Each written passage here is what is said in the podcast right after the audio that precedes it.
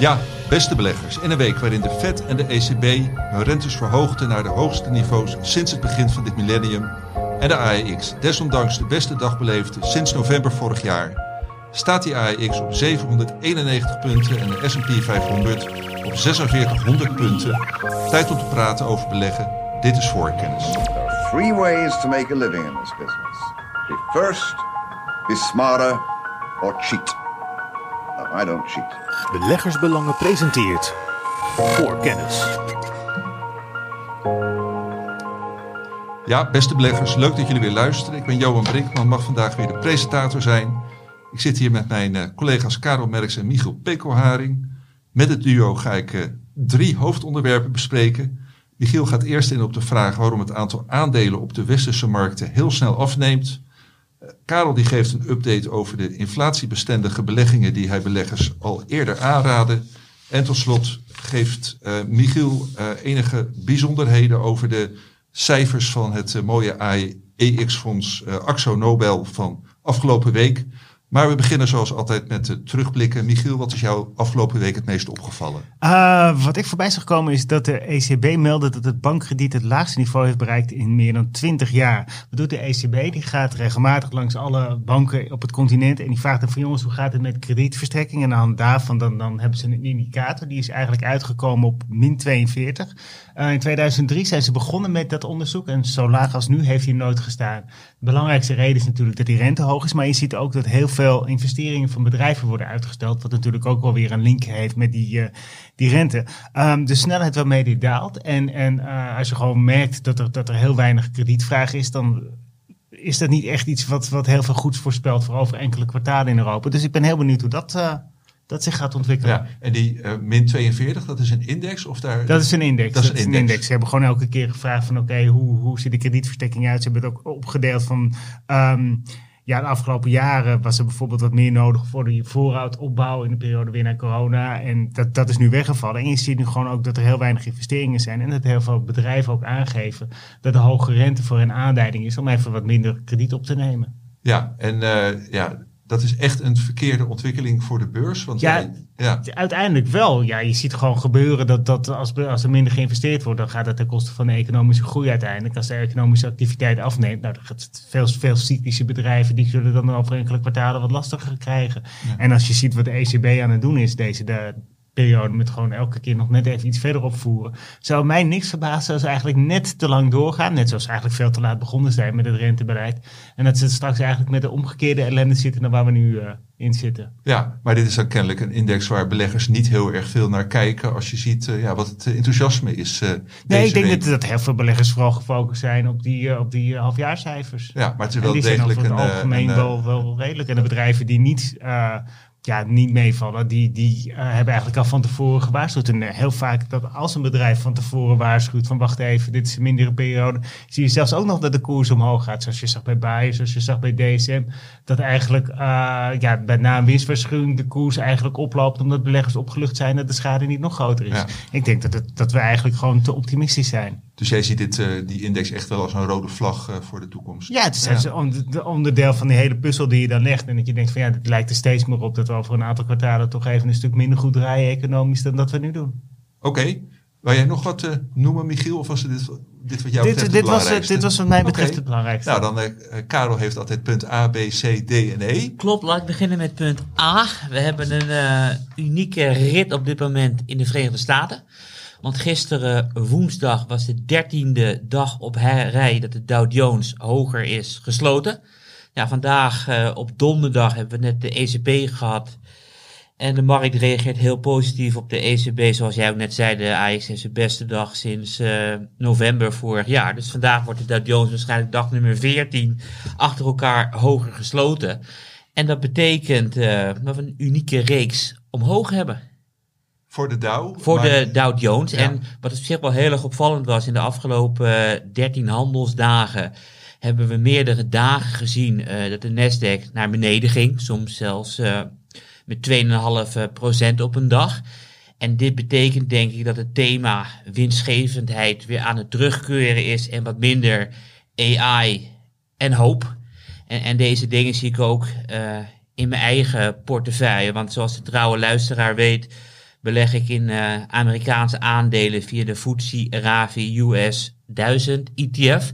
En het is een E T F die niet belegd op basis van uh, een index van beurswaarde, maar op basis van winstgevendheid. In de afgelopen dagen doet die index uh, en die E T F uh, het hartstikke goed. Dus ik ben heel nieuwsgierig uh, waar die winstreeks uh, van de Dow Jones uh, gaat eindigen. Het is nu de beste sinds zevenentachtig en het zou dus de beste ooit kunnen worden vandaag. Maar we moeten eerst er even het slot vanavond uh, afwachten. Ja, we komen, gaan er volgende week vast op verder. Uh, uiteraard, daar zit ik ja. ook uh, in de uitzending. En op het moment uh, dat ik naar de rest van de week kijk, was het voor mij ook gewoon een hele goede week. Want nog steeds mijn grootste positie in mijn beleggingsportefeuille is nog altijd Chevron. Afgelopen week uh, ruim zes procent omhoog. Omdat uh, Bloomberg meldde dat waarschijnlijk deze week Uh, Uh, het record van twintig negentien eraan gaat. En want in twintig negentien gebruikten we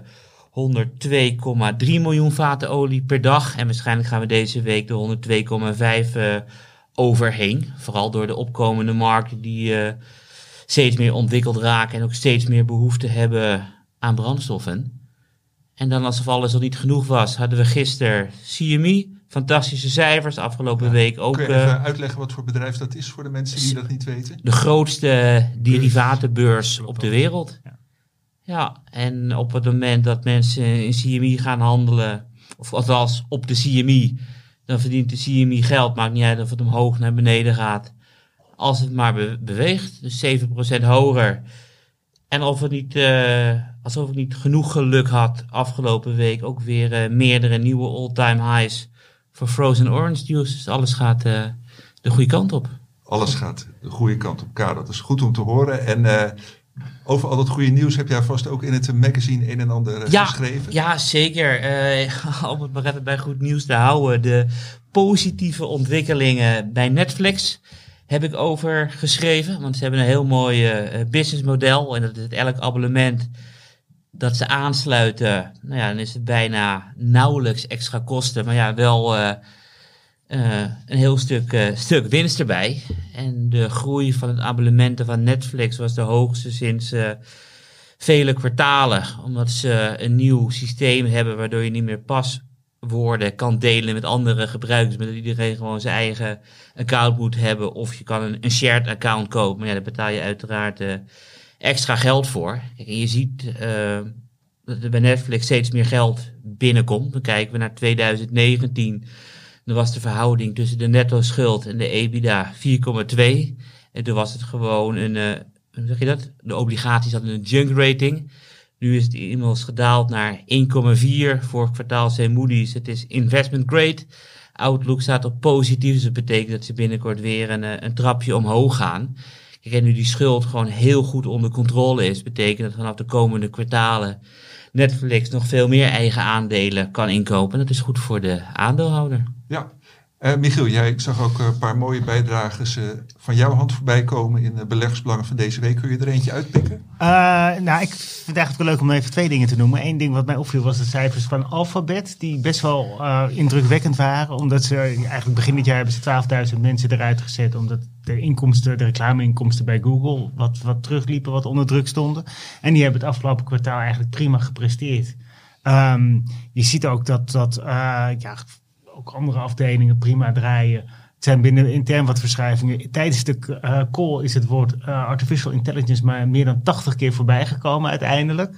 Maar zet er telkens, keer, telkens een streepje als Uh... Nou, de Financial Times had iemand erop gezet die, die het was gaan durven. Oh, okay. En dat is, uh, maar je, dat, dat, dat is natuurlijk mooie toekomstmuziek. Ze hebben een speciale divisie mee eigenlijk waar, waar ze gewoon uh, van alles en nog wat experimenteren en proberen. En heel veel van die dingen zitten daar ook in. Dus ja, dat is eigenlijk de groei van de toekomst. Maar nu draait het een stuk beter dan, dan iedereen vreesde. Dus dat was echt een opsteken. En een ander verhaal heb ik eigenlijk gekeken in Beurs en Economie naar menselijk kapitaal. Omdat je, uh, je ziet allemaal stakingen, uh, stakingsberichten langskomen.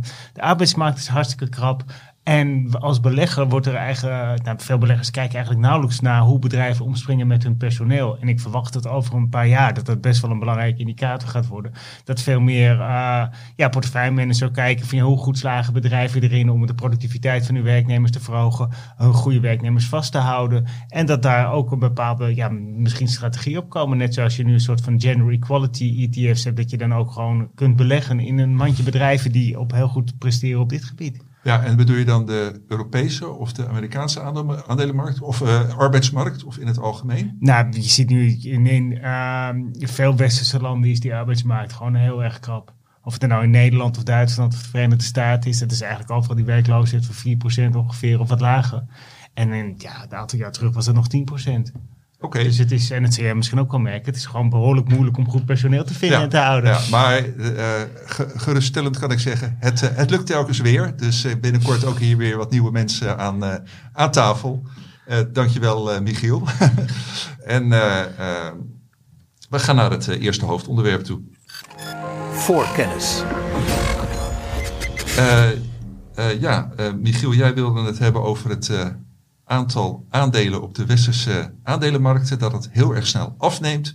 Kun je daar een indicatie van geven? Absoluut, absoluut. Heel erg snel is het ook niet helemaal, maar dit is een bepaalde trend die je eigenlijk al de afgelopen decennia ziet. En uh, uh, was, was een mooi onderzoek wat ik voorbij zag komen van het Britse fondshuis Schreuders. En die hebben gekeken dat in het Verenigd Koninkrijk in de jaren, halverwege jaren zestig stonden meer dan vierduizend aandelen genoteerd.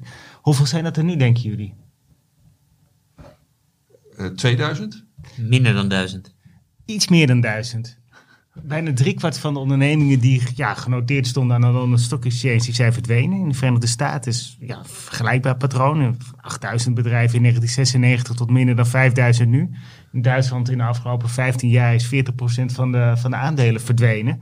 En, um, heb je ja, ook cijfers uh, uh, van Nederland? Nee, niet. Maar ik heb wel even zitten kijken. En volgens mij blijft het hier in Nederland nog wel redelijk stabiel. Maar dat komt ook wel omdat Nederland, de, de A E X best wel een aantrekkingskracht heeft. Ook op buitenlandse bedrijven die hier dan heen komen. Bepaalde Duitse biotechs tot, tot Chinese bedrijven. Iedereen die weet zijn weg wel te vinden naar het Damrak. Dat doet de Euronext Amsterdam niet verkeerd. Maar het viel, viel mij wel gewoon op. Bepaalde ja, Verenigde Staten en... en uh, ja, de F T S E zijn best wel grote, grote beurzen. En wat, wat er gebeurt, nou, aan de ene kant zijn er minder bedrijven die de stap naar de beurs zetten. De I P O's drogen op. Dat waren er in de jaren negentien tachtig, negentien negentig waren dat er ruim driehonderd per jaar in de Verenigde Staten. Sindsdien zijn het er iets meer dan honderd. En uh, daardoor is inmiddels nog maar vijftien procent van de Amerikaanse bedrijven met een beurswaarde, of met een jaaromzet van honderd miljoen dollar of meer beursgenoteerd. Het grootste gedeelte kan je als belegger dus niet je geld insteken wat daar gebeurt. Grote vraag is, nou ja, wat, wat schuil, schuil, gaat er schuil achter die beweging? En voor een deel is dat wel de regeldruk. Omdat bedrijven steeds meer moeten rapporteren, steeds meer moeten uitleggen van ja, waar zijn we mee bezig? Transparantie, uh, Sarbanes-Oxley, dat je als directeur verantwoordelijk bent voor de verslaglegging naar die uh, boekhoudschandalen rond tweeduizend. Um, en nou ja, dat wordt, wordt meer en meer. Een gemiddeld jaarverslag van een bedrijf uit de F T S E honderd bevat honderdzevenenveertigduizend woorden op twee, uh, tweehonderdzevenendertig pagina's. Dat is de helft meer dan vijf jaar geleden. Dus bedrijven moeten steeds meer met de billen bloot. En veel ondernemingen zitten daar niet op te wachten. En wat ook veranderd is, uh, je hebt een keuze. Ik bedoel, je kunt ook gewoon geld ophalen buiten de beurs om bij private equity. Dat is, dat is heel en, erg... en dat is meer dan uh, voorheen? Want... Private equity, nou, ongeveer, dat was ongeveer vijfhonderd miljard rond tweeduizend, inmiddels zeven komma vijf biljoen. Dus dat is echt enorm toegenomen. Maar dat is toch ook, lijkt mij, logisch? Ja, absoluut. En, en, en de reden waarom ik logisch zeg is van op het moment, waar, wat is een reden om naar de beurs te gaan? Dat is geld op te halen ja. om de business verder uit te breiden. Als je dan kijkt wat de afgelopen ja. veertig jaar... gezien heb. Ik bedoel, de rente is van zestien procent naar nul gegaan. Ja. En op het moment dat geld gratis wordt, ja, dan ga je natuurlijk niet een gedeelte van je bedrijf aan een ander geven. Dan ga je gewoon lenen tegen nul procent. En dan zorg je dat het lekker klein blijft. Ja, maar het is ook niet alleen lenen. Je hebt ook ze nu nog wel gewoon eigen vermogen nodig. Maar ja, dat, dat, dat gebeurt ook steeds dat later. Dat kun je ook goedkoop ophalen natuurlijk, toch? zestien procent ja. of nul procent. En bedrijven gaan nu echt tegen mega waarderingen naar de beurs. En ik heb ook wel eens lopen kijken hoe groot Microsoft was en bijvoorbeeld Intel en dat soort bedrijven in de jaren tachtig. Die gingen gewoon echt naar de beurs om geld op te halen. En die kon je op veel lagere waarderingen en veel kleiner kopen. Dus Ander ik denk dat die rente ook heel erg relevant is. Google heeft op het moment dat ze naar de beurs ging, of Alphabet moet ik tegenwoordig zeggen, hadden ze in totaal maar vijfentwintig miljoen dollar opgehaald. En nu als je een beetje een leuk bedrijf hebt die iets doet op het gebied van artificial intelligence, staat ze in de rij om je miljarden te geven. Ja. Dus maar ik ben heel nieuwsgierig hoe het dus de komende jaren gaat. Want waar jij het ook had over die kredietverlening wordt minder, ja. gratis geld bestaat niet meer, rente wordt nu, ja, komt er misschien weer een, een punt aan dat we juist naar de beurs gaan. Ja, maar dat Omdat is... het weer interessanter wordt in plaats van tegen nul procent ophalen wat niet meer kan. Ja, absoluut. Dat, dat kan zo zijn, maar dat neemt het andere bezwaar nog niet weg. En dat is die toegenomen toezichtdruk. Dat je gewoon als bedrijf steeds meer moet rapporteren. En uh, ik ben eigenlijk vooral benieuwd ook om te kijken hoe dat zich ontwikkelt. En vooral het gedeelte wat beursgenoteerd is, maar ook het gedeelte dat niet beursgenoteerd is. Want je ziet opeens weer allerlei uh, private equity uh, vehicles opkomen. En dat heeft deels te maken met de wijziging in de wetgeving. Want uh, ik weet niet of je ervan gehoord hebt, E L T I F is een speciaal soort structuur waarin je dan uh, als, als Europese, ja, gewoon retail belegger. Wie heeft die speciale structuur, zei je? Uh, dat, dat heet E L T I F en ja. dat, dat bestaat al een aantal jaar, maar dat staat zoveel haken en ogen aan dat niemand dat eigenlijk is gaan doen. En dat hebben ze maar wat z- is dat dan precies? E L T I F? Dat is, dat is uh, om uh, als, als, je, uh, als beleggingsinstelling kan je ook private equity beleggingen aan het grotere publiek aanbieden in plaats van traditioneel was dit een markt voor uh, pensioenfondsen, voor institutionele partijen en voor zeer vermogende particulieren. Maar door die regelwijziging kan het ook voor het bredere publiek toegankelijk worden. En nou hebben ze dat op de Europese wijze gedaan. Dus in eerste instantie was het zo uh, raar geregeld en kronkelig en dichtgetimmerd dat niemand het ging doen. Maar dat hebben ze omgedraaid. En je ziet nu steeds meer van dit soort fondsen. De BlackRocks van deze wereld, die maken allemaal van dit soort private equity fondsen. En daarom beleg je dus, uh, je kunt niet elke dag in en uitstappen, maar je zit een aantal jaar vast. En uiteindelijk heb je, als het een beetje mee zit, een hoger rendement dan wat je op de beurs behaald hebt. Omdat je die premie voor de liquiditeit opstrijkt. En omdat je in een bepaald segment van de markt zit. Maar hangt Schreuders er ook conclusies aan waar de belegger wat mee kan? Want je zou bijvoorbeeld kunnen zeggen van nu we steeds minder aandelen hebben. En we steeds ja, meer dat, zelf dat, moeten beleggen voor ons pensioen. Dan zul je zien dat de waardering op de beurs omhoog gaat. Omdat we alles omhoog kopen. Of misschien als dat, er een, dat, een, een dat recessie ze... komt, zullen we minder dalen. Omdat we gewoon die daling gaan opkopen. Worden daar nee, ook dingen meer, over geschreven? Dat, dat niet. Uh, wat ze wel schreven was dat je uh, natuurlijk als belegger minder keuze hebt. En als je, ja, je vijver minder groot is, dan, dan is je uiteindelijke vangst natuurlijk ook... Uh, kijk, heb je minder keuze en mooie vissen. En heel veel bedrijven die, die hoeven niet meer beurs, een beursnotering te hebben. Dus die kiezen er dan voor, en dat zijn vaak best wel mooie bedrijven, om, om van de beurs af te gaan. En maar wat moeten ook... wij er als belegger mee? Nou, je hebt in zekere zin zorgen maken om te kijken van heb ik nog wel voldoende keuze. En nou denk ik, dit is wel een fenomeen wat zich in de westerse wereld ontvouwt. Uh, ik denk dat de opkomende landen, dat het daar nog wel behoorlijk anders is. Omdat het daar toch wel andere manier is om naar de beurs te komen. Een andere dynamiek. Um, en uh, toch wel kijken, nou ja, moet ik iets buiten de beurs gaan doen? Moet ik misschien toch iets met private equity doen? Maar dan stap je in een wereld die gewoon veel minder transparant en uiteraard ook hebben, veel minder liquide is. Ze hebben behoefte aan mijn geld. Ja, ik denk het wel. Ik denk dat veel bedrijven daar wel behoefte aan hebben. Nee, nee, nee gewoon private equity. Ja, ja. ja je komt met wat van die, van, die, van die fondsen. Je ziet steeds meer van die fondsen komen die dan uh, ja, die bedrijven opkopen. Of niet eens van de beurs, maar ook buiten de beurs om. Omdat ja, mensen worden ouder. Op een gegeven moment wil uh, ja, je als directeur toch met... Uh, directeur groot aandeelhouder met, met pensioen gaan. En dit is een prima manier om dat eigenlijk het stokje door te geven en je bedrijf uh, te verzilveren. Maar vinden jullie als uh, ook zelf uh, beleggers dat jullie nog steeds voldoende keuze hebben in Nederland en andere westerse markten waar wij kunnen beleggen in goede bedrijven? Dat nog wel, dat nog wel, absoluut. Ja, maar het, het is kom, wel, komt, er je, moment, die... komt er een moment in zicht dat je zegt van ja, weet je, dat is eigenlijk gewoon voor, voor uh, mij als particulier gewoon te weinig? Als dit doorgaat over een jaar of twintig ben ik wel benieuwd hoe het hele beurslandschap, het hele aandelenlandschap eruit ziet. Ja, nou ja, de goede vraag natuurlijk. Ik kan me niet voorstellen dat het zomaar verder gaat. Ik denk echt wel dat toezichthouders hier wat mee, mee moeten doen. Dat je, je krijgt een heel ander soort economie dan. Ja, ja. Nou ja, kijk. En wat ik me ook afvraag van... Uh, ja, we hebben natuurlijk... Uh, maar dat, dat is meer uh, uh, ja, iets anders gedacht sinds begin van de jaren tachtig... Uh, Uh, nou ja, dat de, de belang van de aandeelhouders uh, neoliberalisme heel erg opkomt. Ja. Nou, daar zie je ook een kettering in. Heeft dat daar ook iets mee te maken? Of is dat... dat kwam niet naar voren uit de studie. Ik weet ook niet. Ik denk dat het voor, vooralsnog voor een groot deel het financiële uh, plaatje is wat veranderd is. Wat Karel ook zegt, van ja, het geld is heel goedkoop geweest voor lange tijd. Waarom zou je als bedrijf dan nog de moeite nemen om naar de beurs te gaan? Ja, en hebben we in het uh, verleden meer van zulke op- en neerbewegingen uh, gezien? Uh, bedoel, was, was het in de jaren zestig inderdaad dat er het op dat moment het meeste uh, bedrijven aan de beurs genoteerd stonden? Of nou, gingen is, daarna dit, ook dit, al, voor, daarvoor ook al op en Dit neer? Is denk ik ook wel deels een soort van uh, geografische verschuiving van het belang, ja, de, gewoon de positie die een land inneemt wereldwijd. Want ja, rond negentienhonderd was Londen nog de belangrijkste stad ter wereld.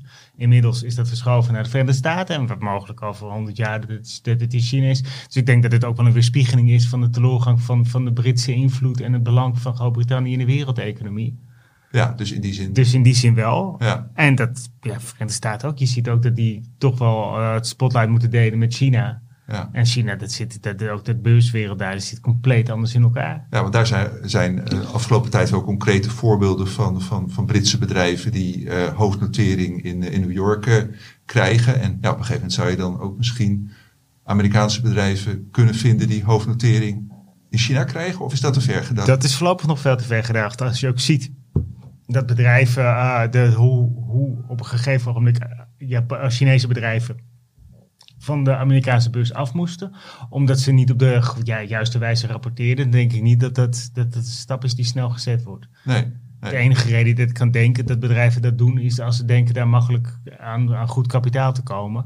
Maar de, uh, de prijs die je daarvoor betaalt in de vorm van toezicht, en je, je legt jezelf heel erg onder een vergrootglas. Ik weet niet of ondernemingen daarvoor staan te trappelen. Nee. En dit is een jaarlijks onderzoek van Schreuders? Waar nee, je... dit, was, dit was een specifieke studie die ze eruit gehaald hebben. En dat is ook eigenlijk meer van ja, kijken van ja, wat, wat, wat gaat dit, welke kant gaat dit op? Helemaal ook, ja, Schreuders doet zelf ook wat een en ander op het gebied van private equity. En dit, waarschijnlijk dat, dat uh, dit, dit zo naar voren kwam van wacht even, er, er gebeurt op de aandelenmarkt, is, is er een andere beweging gaande. Ja, om het even heel concreet te houden, beleggers luisteren en denken van hé, hey, ik moet wat met private equity. En dan is de vraag, wat dan? Ja, wat dan inderdaad, dat hangt er heel erg vanaf hoe groot je bent. Ik bedoel, je zit wel, uh, je, je lokt jezelf echt voor tien jaar op. En dat kan je niet met een bedrag doen wat groter is dan, dan tien, vijftien procent van je portefeuille. Ik kan me voorstellen dat je zeker ook eens bepaalde doelen hebt, uh, een bepaalde flexibiliteit nastreeft. Dat je, dat je niet opeens al je geld op één paard wil hebben. En dan moet je ook verschillende private equity fondsen hebben, want het ene fonds is het andere niet. Maar hebben wij een favoriet? We hebben niet echt een favoriet. Het is zou, uh, je krijgt te maken met kosten natuurlijk die heel anders zijn dan wanneer je een beursfonds betreft. Uh, je hebt een uh, tra- structuur die niet heel transparant is. Uh, het is lastig ook om, om het track record boven tafel te krijgen van partijen. Dus het is, het is, het is een vrij, ja, ik denk dat die markt nog best wel moet groeien. En helemaal als ze in de toekomst ja, meer geld nodig hebben, dat ze dit, dit ook wel, uh, of er gaan bedrijven weer naar de beurs, of uh, private equity moet, moet meer volwassen en transparant en in zekere zin volwassen worden. Ja, volgens mij hebben wij toch, nou, pak een beetje een half jaar geleden een keer een uh, verhaal van de week uh, gehad over, uh, met, waarin een aantal private equity fondsen werden aangeraden. Ik zal dat uh, in ja. de show notes uh, zetten. En uh, ja, zeker uh, een alternatief voor uh, aandelenbeleggers om, uh, om in de gaten te houden. Wil een van jullie hier nog wat van zeggen of gaan we lekker naar het volgende hoofdonderwerp? Ik, zie, uh, ik ben wel benieuwd, benieuwd ja, naar het volgende onderwerp van Karel, als ik eerlijk ben. Nou, ik Kijk, ook. Een hele man, ik vind vooral die link die hij maakt met, met de staking. Michiel, niet door de muziek daarheen praten. Nee hoor, mag. De luisteraar kent het uh, muziekje. En uh, ja, ik ben trouwens zelf ook uh, heel erg benieuwd naar het uh, volgende hoofdonderwerp. De inflatiebestendige beleggingen. Vooral omdat uh, nou, je natuurlijk door links en rechts geluiden hoort.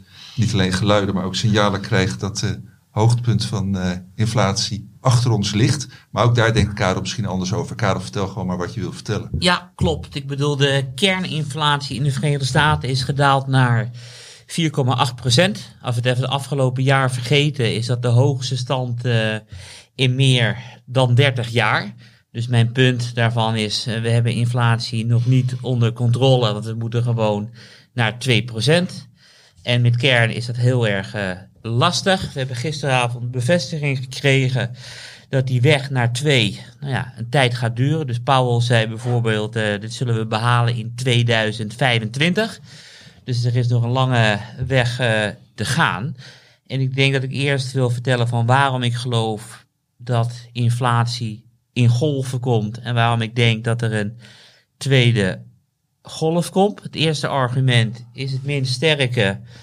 En die wil ik toch als eerste even zeggen. Dat is dat we in de jaren tien, jaren veertig en jaren zeventig... dat zijn de jaren van inflatie.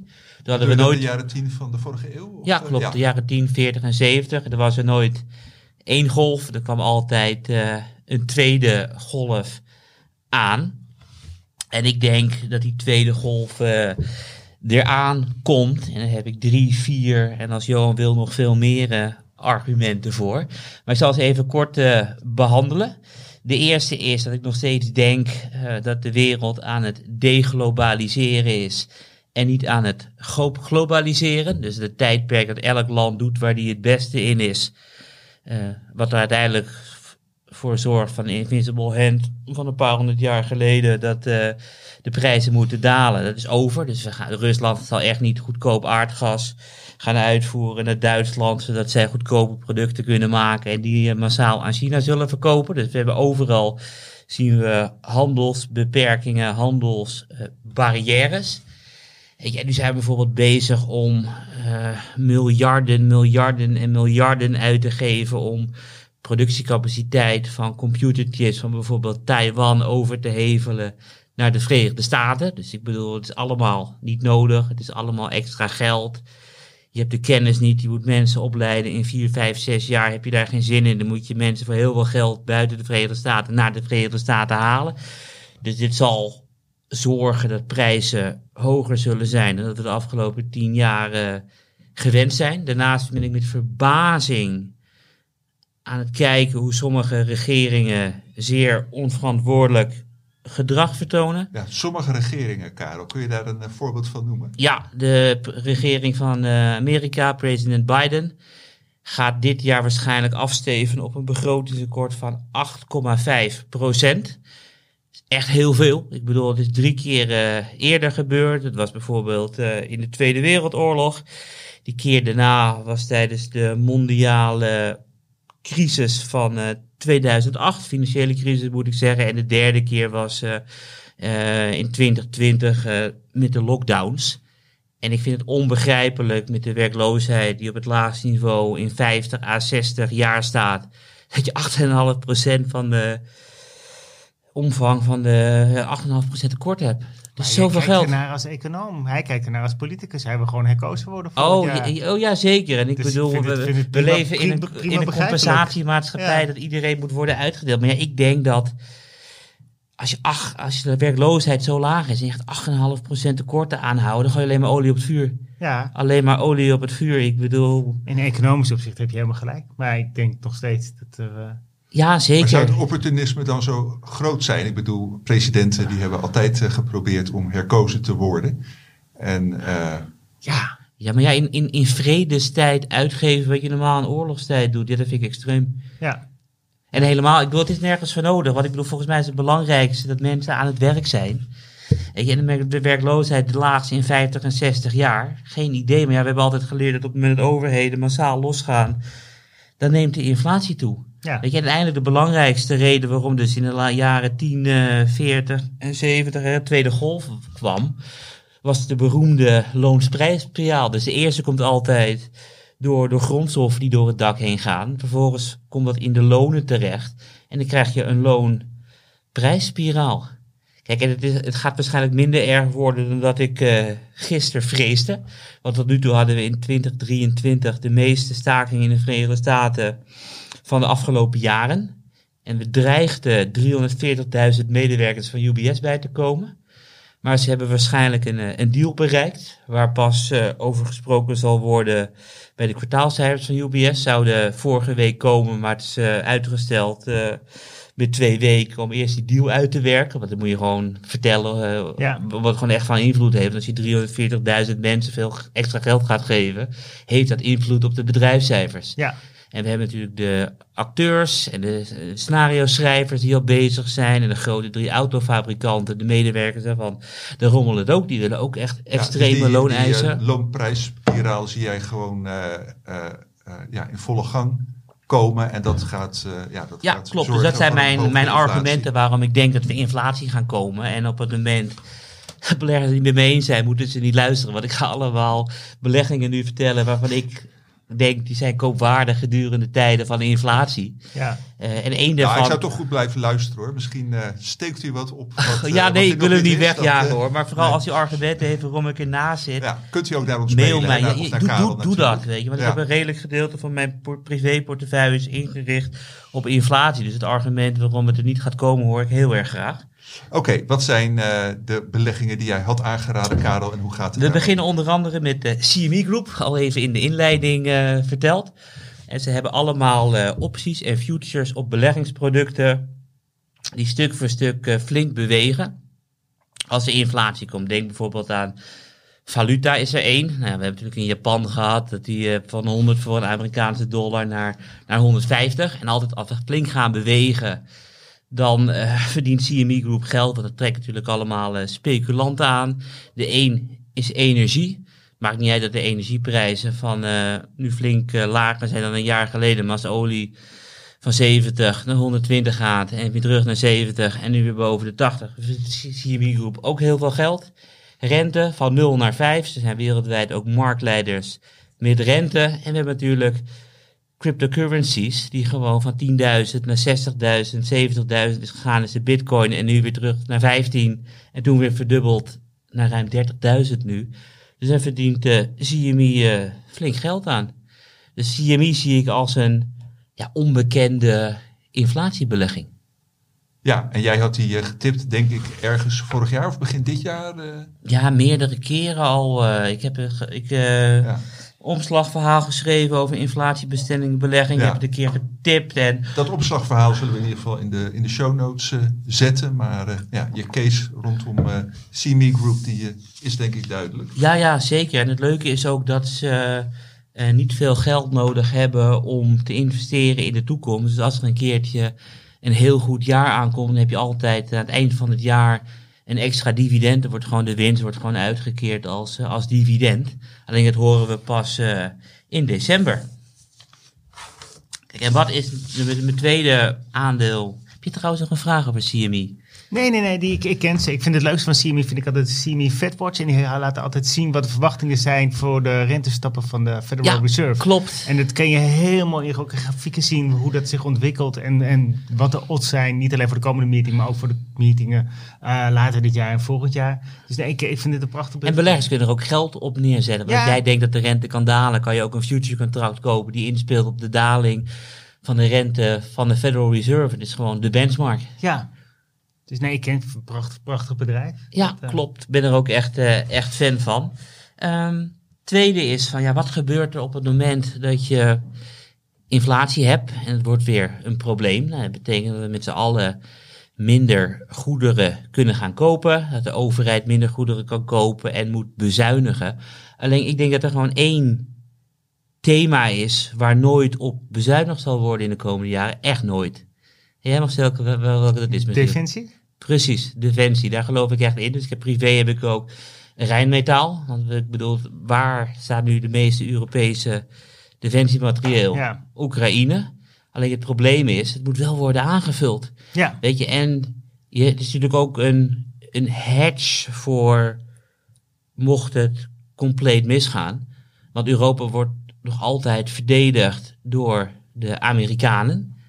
En dan heb je een Dos Santos of een Trump of meer mensen ja. uit die kamp die zeggen van ja, waar slaat het eigenlijk op dat Europa verdedigd moet worden door de Verenigde Staten? Laat Europa het maar lekker zelf doen. Ik bedoel, als dat gebeurt, dan moeten de orders bij Rheinmetaal helemaal hoog worden. Ja. Weet je, en nu zijn we in een positie. Wat is een, wat is een orderboek? Hoeveel hebben ze er uh, uitstaan? Kunnen ze gewoon, hebben ze al twee, drie jaar vooruit dat alles helemaal volgeboekt zit? Of? Het gaat heel erg langzaam. Ja. Heel erg, wat ik, gaat echt heel erg langzaam. Wat ik dus ook niet verwacht had, dat er nog steeds meerdere Europese overheden zijn die niet aan de twee procent NAVO-norm zitten. Ja. Dus ze zeggen wel, we gaan het doen, maar ze zitten er nog niet. Dus het gaat echt heel erg langzaam. Daar klagen ze ook over, hè? Dat, ja, nee, uh, klopt. Ja. Daar klagen ze ook echt, uh, echt over. Kijk, en, ik, kijk, en we worden natuurlijk ook... Uh, Europa wordt natuurlijk ook gechanteerd door de, de Amerikanen. Want uh, dan gaat er een belletje naar meneer, de vorige premier Rutte. Van ja, wil je wel even verbieden dat de A S M L-machines niet meer naar bepaalde landen mogen? Ja, eens. En dan moet je gewoon zeggen van... Uh, uh, ja, meneer Biden, dat gaan we regelen. En dus ze moeten ook gewoon dingen zelf gaan doen. Ja. Nou, dus kunnen we dat als Europa? Ik bedoel, we kunnen niet eens... Tuurlijk wel. Als, als het met, moet, dan moet het. Weet je, veiligheid alle... is nummer één. Ja. Uh, en als, als, als, als Trump hoger in de peilingen komt... Wie weet. Weet je, en als het niet doet, dan denk ik van, we zijn stom bezig. Ja, maar goed, het ja, was, uh, was in de vorige periode van Trump... toen de Oekraïne-oorlog er nog niet was... was het natuurlijk al een, uh, een item dat uh, ja, de Amerikanen zich een soort zouden terugtrekken. Uh, dus uh, ja, dat zal in de Weet je, nieuwe, we hebben natuurlijk de, de geschied... weer gebeuren. Klopt, de geschiedenis is natuurlijk vol met terugtrekkingen uit gebieden uh, wat niet goed is afgesloten. Ja. Bijvoorbeeld Afghanistan. Ja. Ik bedoel, in de dag was het weer uh, mis daar. Nou, ja. Ja. We moeten er voorlopig niet aan denken, Karel. Nee, er zit maar, ook een hedge uh, in de portefeuille, wat ik denk van, hé, hey, kijk, en voor de rest heb ik zelf ook allemaal nog de, de logische hedge. Goud. Inderdaad, en ik heb zilver. En ik, ik, ik heb, Wat ik heb jullie voor goud of zilver trouwens? Beide heb ik. Maar ja, wat mijn okay. voorkeur is... Ja? Kijk je dan naar de goud-zilver ratio? Of ja, die is? Staat nu op tachtig. En de afgelopen twintig jaar was het gemiddelde zestig. Maar als je dan naar de afgelopen honderd jaar kijkt, was het zestien. En als je dan kijkt dat goud uh, een achtste uh, meer voor, minder voorkomt dan zilver, zou het een op acht moeten zijn. Maar het, kijk, de veiligste...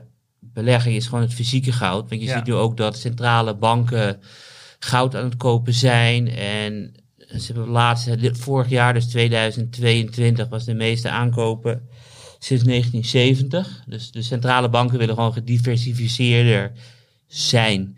En daar heb je gewoon echt een, een, een play. Zilver is wel risicovoller, die ja. markt is veel kleiner. Af en toe had je ook de Hunt Brothers in de jaren tachtig. Ja, die, die gewoon de hele markt gekoond hadden. Ja. ja, dan ging het van vijf naar vijftig. Nou ja, ja. je moet er maar tegen kunnen. Ja. Maar, maar goud is veilig. Uh, op een rijtje, uh, C M E, Rheinmetaal. Ja, dat zijn de belangrijkste, dat zijn de belangrijkste. belangrijkste twee. Ja. En ik noem ook echt onbekende beleggingen. Dus goud en zilver hadden Michiel en ik het net even over. Uiteraard is dat inflatiebestendig. Uh, we hebben het hier over agrarische grondstoffen geschreven. Dus ook inflatiebestendig. En heb je nog uh, een verzekering tegen klimaatverandering. Want dan kan natuurlijk die oogsten uh, verpesten. En de energiebedrijven natuurlijk. Ja, want uh, Karel, zo te horen, uh, is, is jouw portefeuille goed, uh, goed beschermd tegen een lange periode van... Uh... hoge inflatie. Klopt. Hoe zit dat bij jou, uh, Michiel? Ik uh, de, ben niet helemaal overtuigd van de inflatievisie van Karel. Uh, als je ook bijvoorbeeld kijkt, Trueflation, dat is een betere, eigenlijk een meer moderne indicator van inflatie, omdat de inflatiemandje vanaf de Verenigde Staten in de jaren negentig samengesteld. En tegenwoordig, wat zit er, ja, waar geven mensen hun geld aan uit? Netflix-diensten, die bestonden dan toch niet? Airbnb, gewoon heel veel zaken of die, die, die nu wel gewoon een groot deel van het budget vormen, die waren er toen niet. Dus ik heb het idee dat dat ook wel niet een heel goede weergave is. Um, dat eigenlijk de, de inflatiecijfers die je nu ziet... Uh, eigenlijk geen, ja, appels en peren vergelijken zijn met die van... Maar ja, zijn, maar zijn ze dan hoger of lager? Dan ik, dat je als je zegt... kijkt naar Trueflation, dan, dan, dan, dan ligt die uh, kerninflatie wel, wel al honderd twee procent. En die kijken ook, ook echt naar heel andere zaken dan, dan die officiële mandje... wat eigenlijk veel te lang niet veranderd is. Dus ik... ben, ik, ik Okay, het ja. zou zomaar kunnen. Ook verschillende economen die ik spreek... die houden er rekening mee dat we nog een inflatiesweeper krijgen. Ik zelf laat het niet meewegen in mijn, uh, mijn portefeuille. Die op zich vrij... Ja, het groot deel gaat automatisch via E T F's en andere dingen. Ik heb wel een paar bedrijven... maar dat zijn echt heel specifieke ondernemingen... die ik ook al noemde. PayPal, A S R, dat soort... ja, gewoon persoonlijke favorieten. Ja, ja maar ja, stel... kijk, wat je natuurlijk wel hebt... is stel, Trueflation klopt. Het is twee procent. Ik geloof dat de gemiddelde...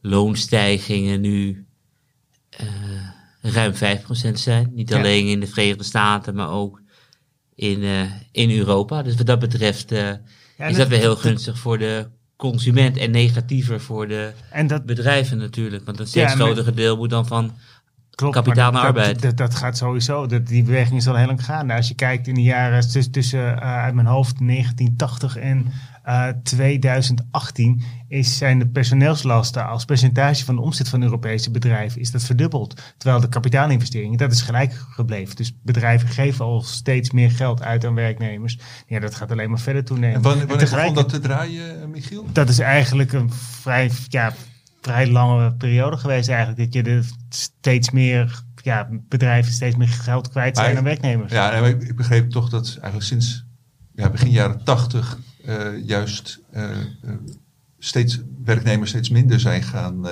of ja, ja dit, dit gedeeltelijk is... steeds minder zijn gaan verdienen.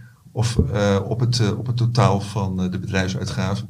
Volgens mij dit, dat, mogelijk dat dat in de Verenigde Staten is. Maar ik zag dit langskomen als Europese... Uh, Als Europese ja. cijfers, dat, dat personeelslasten, dat, dat een groeiende post is voor bedrijven. Ja, nu de, jij de, over de, de, de laatste vijf à tien jaar. Uh, nee, de laatste dertig jaar. dertig jaar al, oké. Okay. Ja, nou goed, dan uh, zit ik... Uh, nee, zit nee, je zit goed. Ik bedoel, in de Verenigde Staten uh, zit je sowieso goed, Johan. Want als je kijkt naar de marge, dus van elke dollar omzet in de S en P vijfhonderd...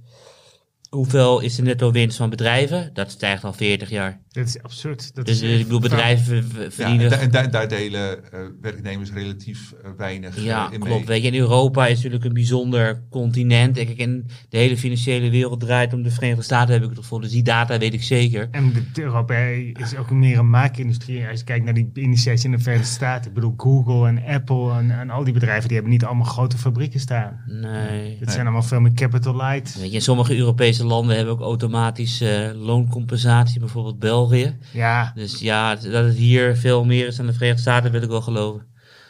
Het, uh... Uh. Ja. Nou, het uh, blijft uh, ongetwijfeld niet alleen hier aan tafel, maar uh, ook bij de uh, centrale banken en, uh, en overal een thema. Wat gaat die uh, inflatie doen? Uh, dank voor je bijdrage, Karel. En wij gaan naar het volgende onderwerp. Voorkennis. Want uh, Michiel, jij wilde het heel, heel, heel erg graag over AkzoNobel hebben. En dat is natuurlijk ook een prachtig uh, bedrijf. Volgens mij ook al een bedrijf wat uh, uh, heel erg lang, misschien wel vanaf het begin, in de A E X uh, ja, zit. Klopt. Uh, maar, maar leg eens uit, waarom wil je het uh, nou, graag heb, over uh, Akzo hebben? Toen ik hier een aantal weken te gast was, toen mocht ik vertellen welke bedrijfscijfers ik uh, ja, buitengewoon geïnteresseerd ging volgen. En AkzoNobel die, die was daarbij eigenlijk. Ja. Simpelweg omdat je, uh, ze hebben een heel woelige periode achter de rug. En ik ben heel benieuwd. Die hebben een, sinds november vorig jaar hebben ze een nieuwe topman, Grégoire Poux-Guillaume. En ik ben heel benieuwd hoe die het bedrijf gaat, ja, gaat leiden. En dus ik had gehoopt wat inzicht daarin te krijgen. Uh, deze Grégoire, uh, uh, noem ik het dan even, dat is de opvolger van meneer Vanlancker. Ja, toch? opvolger ja. van Thierry Vanlancker. Ja. En uh, ze zitten natuurlijk ook wel in een heel andere positie nu uh, ja, dan een aantal jaar geleden. Uh, omdat Thierry Vanlancker, dit is eens, ja, onder dru- druk komen te staan door het overnamebod van P P G. Dus ze moesten alles uit de kast halen, specialty coatings afstoten. Uh, bedrijf helemaal uh, soepel maken. Hij heeft zich ten doel gesteld om een uh, return on sales, oftewel een uh, re- ja, resultaat als percentage van omzet te halen van vijftien procent. Dat is hem uiteindelijk ook gelukt. En daarna gebeurde... De, de aandeelhouders v- moesten gepleased worden. De aandeelhouders ja. gepleased. Hij heeft heel veel... Uh, ja, niet... fabrieken opgesloten, faciliteiten samengevoegd, processen geoptimaliseerd. En uh, de, de, de verhaling die je daarover hoort is dat het ze nu dan ook wel niet helemaal goed ging. Dat je dan bijvoorbeeld een Duitse fabriek, die kreeg dan oorspronkelijk geleverd uit Duitsland, maar dat was nu opeens uit Spanje. En die kleur was dan niet helemaal dezelfde kleur die ze eigenlijk zouden moeten hebben. Dus dat, dat moest allemaal weer terug. En ik heb het idee dat uh, ja, daardoor dat er best wel uh, wat... wat ja, hoe zeg je dat? Dat er eigenlijk ja, vervroeging binnen ondernemers onderstaan, dat het wat minder soepel liep allemaal. Uh, alles is natuurlijk helemaal verkeerd gegaan tijdens corona. Dat is een helemaal een wilde rit, omdat de industriële uh, tactisch kwam deels stil te liggen, omdat heel veel fabrieken stil lagen. Aan de andere kant ging iedereen lekker vrolijk zijn huiskamer schilderen. Dus uh, de, de vraag naar verf in dat segment, decoratieve verf, dat schoot weer door het dak. En je ziet nu eigenlijk dat alles zich een beetje weer normaliseert. De omzetgroei kwam in het afgelopen kwartaal uit op drie procent. Dat is een prijseffect van vijf procent. Zijn we weer terug bij de inflatie van Karel. Volumeafname van één procent. Dat is eigenlijk een strategie die ze al langer volgen. Want ze willen niet uh, op prijs concurreren. En dat is, nou, op de lange termijn is dat gewoon een lenige juiste keuze. De uh, aangepaste E B I T is met een kwart opgeveerd naar driehonderdelf miljoen. En dat heeft alles te maken dat het wel omhoog gaat in tegenstelling tot de omzet. Uh, met de olieprijzen die een stuk lager liggen dan vorig jaar. Omdat dat een heel groot deel van hun kosten, dat is ja, gerelateerd aan de olieprijs, uh, kwam uit op een return op sales van elf komma drie procent. Veel onder de doelstelling van een aantal jaar geleden. Maar je kunt nu wel een beetje zien waar het bedrijf heen gaat na corona, na voorraadafbouw, na uh, ja, gewoon een heel woelige periode. En dat is, komt ook terug in de, uh, de outlook, die wordt scherper gesteld. Ze hebben een EBITDA-outlook van, uh, hadden ze van één komma twee tot één komma vijf miljard. Dat moest aan jou denken, omdat jij het ooit had over een uh, ruimte die zo groot was dat zelfs een blinde kapitein van een mammoet denken er nog doorheen zou kunnen varen. En dit kwalificeert inderdaad als, ja, zo'n, zo'n brede marge, dat durf ik ook wel te zeggen. En dat hebben ze nu wat veiliggesteld naar één komma vier à één komma vijfenveertig miljard. En het is, je krijgt meer duidelijkheid. Je ziet dat er geen big bath genomen wordt, zoals je dat altijd zo mooi zegt in de accountancywereld. Er komt een nieuwe topman die uh, kijkt eens even naar het bedrijf. Die kijkt welke dingen niet lopen. En die neemt in één keer, in één kwartaal neemt hij heel veel pijn. Om daarna gewoon uh, ervoor soort te zorgen dat die lat heel laag ligt. Dat hij in de toekomst er makkelijk overheen kan huppelen. En dat is hier nadrukkelijk niet gebeurd. En dat vind ik eigenlijk wel sterk. Wat ik ook sterk vind is dat er uh, ja, gewoon best wel een focus ligt op de vrije kaststroom. Die is tweehonderdnegenenveertig miljoen. Een jaar geleden was dat honderdnegentien miljoen negatief. En dat is ook wel hard nodig omdat ze best wel een schuldenpositie hebben van vier komma nul keer de EBITDA. Uh, dat is een kwartaal nog, nog vier komma twee. Eind dit jaar moet het drie komma vier zijn. Op de lange termijn moet het twee komma nul zijn. Ze, ze, um, ja, het is best wel een goede focus die daarin ligt. Gewoon op de operationele dingen, financieel schulden terugbrengen. Niet allemaal luchtfietserij met mooie overnames of strategieën. Uh, maar dan kijk je naar het bedrijf en dan betaal je nu ongeveer zestien maal de verwachte winst. En je hebt een dividendrendement van twee komma zes procent. Dan heb ik iets van, ja, dat is, het is oké, okay, maar er moet wel iets meer zijn, wil ik echt zeggen van ook... Dit... Nou, dat, dat is toch ook een beetje mijn vraag, Michiel. Ik begrijp het. Ja, het bedrijf wordt strak getrokken, operationeel, financieel, allemaal, ja. uh, allemaal prima. Maar ja, wat, wat, uh, wat heb je in portefeuille of wat kun je kopen als, uh, als belegger als je dit, uh, als je dit bedrijf uh, ziet? Waar willen ze naartoe? Wat kun je ervan verwachten? Nou, dat, ik heb drie dingen die uh, voor mij, ja, die vragen die ik beantwoord wil hebben bij de derde kwartaalcijfers. En als dat, dat allemaal goed gaat, dan neig ik naar om gewoon het advies te verhogen. In de eerste plaats is dat, dat de vrije kaststroom een meer prominente plaats krijgt in de cijferpublicatie. Want je ziet nu dat er best wel veel aandacht uitgaat naar de EBITDA. Terwijl branchegenoten zoals uh, uh, P P G, die leggen veel meer de focus dan uh, nu eigenlijk al op de, uh, ja, de, de, de netto winst, het netto resultaat. Dus dat je eigenlijk meer kijkt van oké, okay, hoeveel geld stroomt er nu echt in het bedrijf. Dat daar wat meer aandacht voor komt en dat er ook meer nadrukkelijk op gestuurd wordt. Um, ik wil ook uh, eigenlijk wel horen hoe dat, uh, ja, gewoon de strategische doelstellingen voor de komende jaren. En vooral ook op het gebied van M en A. Dat ze niet uh, zich gaan vertellen aan grote overnames. Maar dat ze eventueel kleine add-on acquisities gaan doen om die ruimtes te vullen. En dat is er vooral richt op de operationele verbeteringen binnen het bedrijf. Na al die grote maatregelen die Thierry Vanlancker de afgelopen jaren genomen heeft. En nou ja... Jullie kennen mij. Ik ben heel benieuwd om uh, te horen hoe ze duurzaamheid meer naar voren kunnen laten komen binnen het bedrijf. Want de laatste jaren gaat er heel veel aandacht uit naar de nieuwe kleur die de wagen van uh, Max Verstappen heeft. Heel leuk, uh, maar het gaat niet alleen om die verf. Het gaat natuurlijk ook om het bredere plaatje. En dat moeten ze ook op een goede manier kunnen vertellen. Dus ik heb uh, nu al eigenlijk al vijfentwintig oktober in mijn uh, agenda aangekruist. Ik ben heel benieuwd hoe dat dan uh, gaat. Tot nu toe vind ik het... Ik, ik, de beleggers vonden het ook meevallen. Dat had vooral te maken ook met uh, ja, die, die wat hogere doelstelling en die meevallende cijfers. Als ze dit volhouden, dan, uh, dan kunnen we over een paar jaar wel een heel ander bedrijf staan. Ja, en, en dat heel andere bedrijf, hoe ziet dat er dan uit ook uh, ja, qua, qua markt, waar ze actief zijn, qua producten, et cetera? Ja, ik zie, ze, ze zien niet in. Ja, je hebt... Uh, Ze maken aan de ene kant speciale beschermende coatings voor bijvoorbeeld mammoetankers en andere dingen. En aan de andere kant ook wel die dingen, uh, die, die gewone verf die je dan in de winkel kan kopen. En dat is eigenlijk wel sectorbreed. Ik zie niet in dat je daar nog waarde kunt creëren uh, door dat van elkaar los te halen. Zeker ook omdat je daarbinnen wel bepaalde synergievoordelen hebt. En uh, zoals de topman van uh, P P G het ook uh, zei dit kwartaal, je hebt heel mooi een interne bescherming. Een interne hedge van als één markt minder gaat, dan kan het de andere ja. dat opvangen. En dat was ja, tijdens de coronapandemie dat we met z'n allen bezig waren om de huiskamer te schilderen, ja. terwijl de industrie plat lag, was dat prima bewijs daarvan. Dus ik zie niet in dat ze daar heel veel in kunnen verschuiven. Het is nog wel dat je met name in opkomende markten in Azië nog best wat, wat groeimogelijkheden hebt. Ja, want en, ze zijn uh, uiteraard wereldwijd uh, actief. Ja. Alleen uh, ja, wel ja, meer een, potentieel nog in uh, ja, je opkomende hebt, landen. Absoluut. En je hebt een paar grote partijen. Voor de rest is de markt vrij versplinterd. Maar ik zou ook heel fijn vinden om te zeggen van oké, okay, we gaan eerst die schuld terugbouwen voordat we weer uh, echt echt... ja, vol enthousiasme gaan kralen rijgen. Eerst even de boel op de rails hebben. En ook als belegger laten zien van... oké, okay, we kunnen het dividend weer ja, geleidelijk laten groeien. En dat je dan, dan weet je wat meer... heb je wat meer feeling bij een aandeel... wat de afgelopen jaren best wel een wilde rit achter de rug heeft... sinds dat uh, mislukte overname bijvoorbeeld door P P G. Inmiddels al ja. meer dan zes jaar geleden. Ja, want je hebt het over uh, uh, kralen rijgen... maar is, uh, zou AkzoNobel ook een...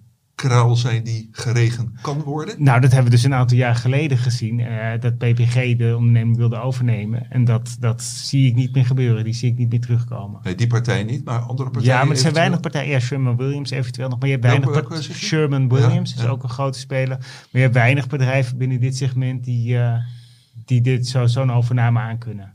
Ja. En helemaal met die gestegen rentes. Dat maakt M en A ook wel een stuk minder... Uh, aantrekkelijk. Ja, dus wat dat betreft uh, niet uh, per se een overnamekandidaat, of helemaal niet eigenlijk. Nee, nee die fantasie nee. is wel uitgelopen. Ja, ja. En, uh, en zie jij dan uh, overnames die op termijn, uh, verstandige overnames op termijn, die acties ook kunnen doen, zie jij die al voor je? Heb je bepaalde ja, ideeën daarover? Niet echt heel concreet. Ik denk dat ze ook wel wat dat betreft vrij opportunistisch moeten zijn van welke partijen, uh, wel, welke mogelijkheden komen er. Want er zijn heel veel partijen die ook niet altijd te koop staan en... Um, Ik vind het ja, moeilijk inschatten. Je, je bent afhankelijk van de, ja, de bereidwilligheid ook van, de, van een bedrijf om zichzelf te verkopen. Uh, welk, welk bedrag zou daar aan moeten hangen? Nou, voorlopig is die ruimte gewoon heel klein. Want vier komma nul keer de EBITDA, de, de, ja, de netto schuldpositie, dat is gewoon echt heel groot. Uh, ja. Karel gaf al het voorbeeld van Netflix, die dat hebben teruggebracht tot één komma vier. Nou ja, dat, dat hoeft hier niet. Maar die twee komma nul, nou, laat het twee komma vijf drie zijn, dat... dat dan praten we verder, maar dan zijn we dus zeker een jaar verder.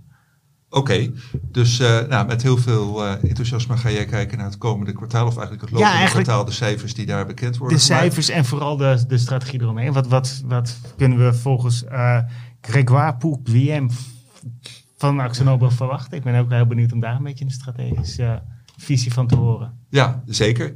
Volg jij dit bedrijf ook, uh, Karel, of zegt het jou niet zoveel? Nou ja, ik volg het wel. Ik krijg uh, van twee kwanten mee.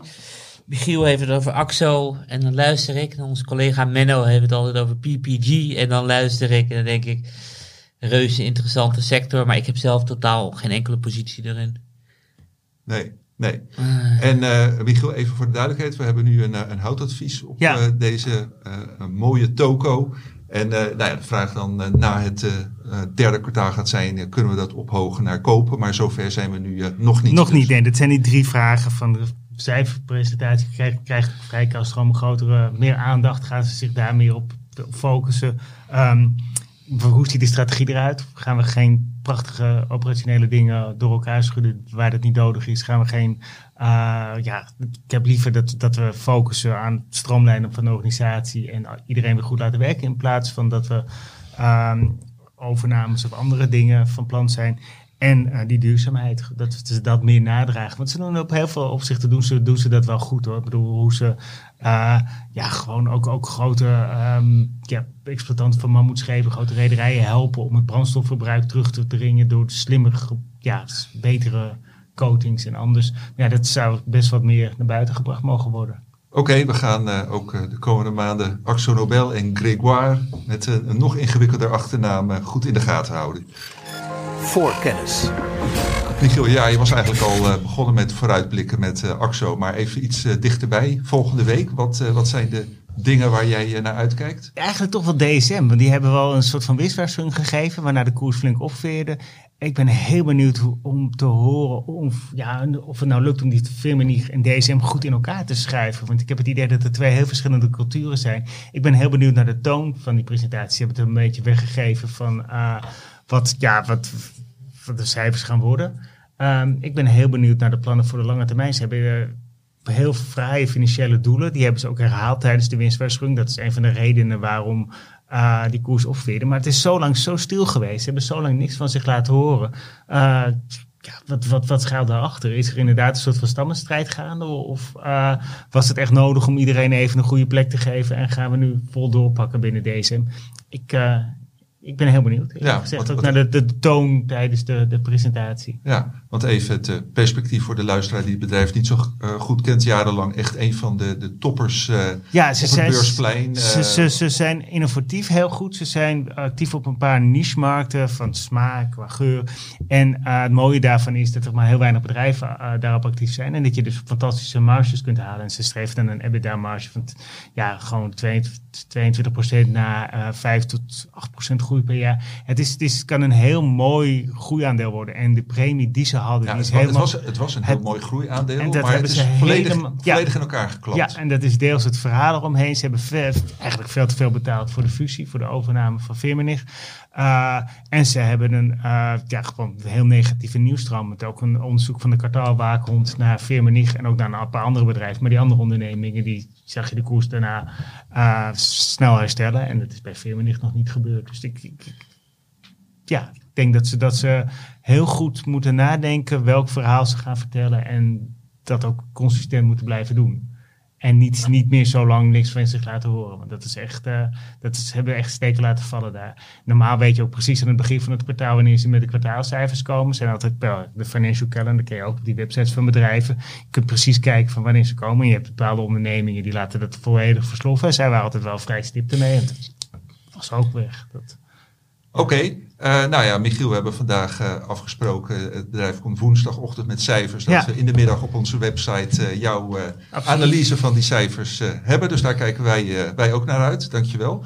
Karel, waar kijk jij uh, op vooruit? Nou ja, um, we hebben natuurlijk al Shell en C M E gehad. Alleen nog geen tijd gehad om naar de analistencalls te luisteren. Dus dat is iets leuks. Voor komend weekend pak ik Chevron mee. En voor de rest zijn het de twee hoofdweken van het kwartaalcijferseizoen. Ja. En wat ik dan meestal doe is welke aandelen gaan meer dan vijf of tien procent omhoog of naar beneden. En die analistencall zet ik aan. Dan ga ik daarnaar kijken. Dus ik laat me verrassen. Ja, keuze genoeg. Uh, ook in, uh, in grote uitslagen naar boven en naar ja. beneden. Zoals we vandaag ook weer, uh, Klopt, weer zagen. Dus uh, jij gaat je niet uh, vervelen door de week niet en ook het nee, niet. Nee, sowieso uh, niet. Uh, en ik heb een hele leuke tip volgende week. Ah, Karel. Nou. Maar die ga ik ook niet in de podcast vertellen, alleen voor abonnees. Heel goed. Uh, uh, uh, abonnees en niet-abonnees, bedankt voor het luisteren en het uh, kijken.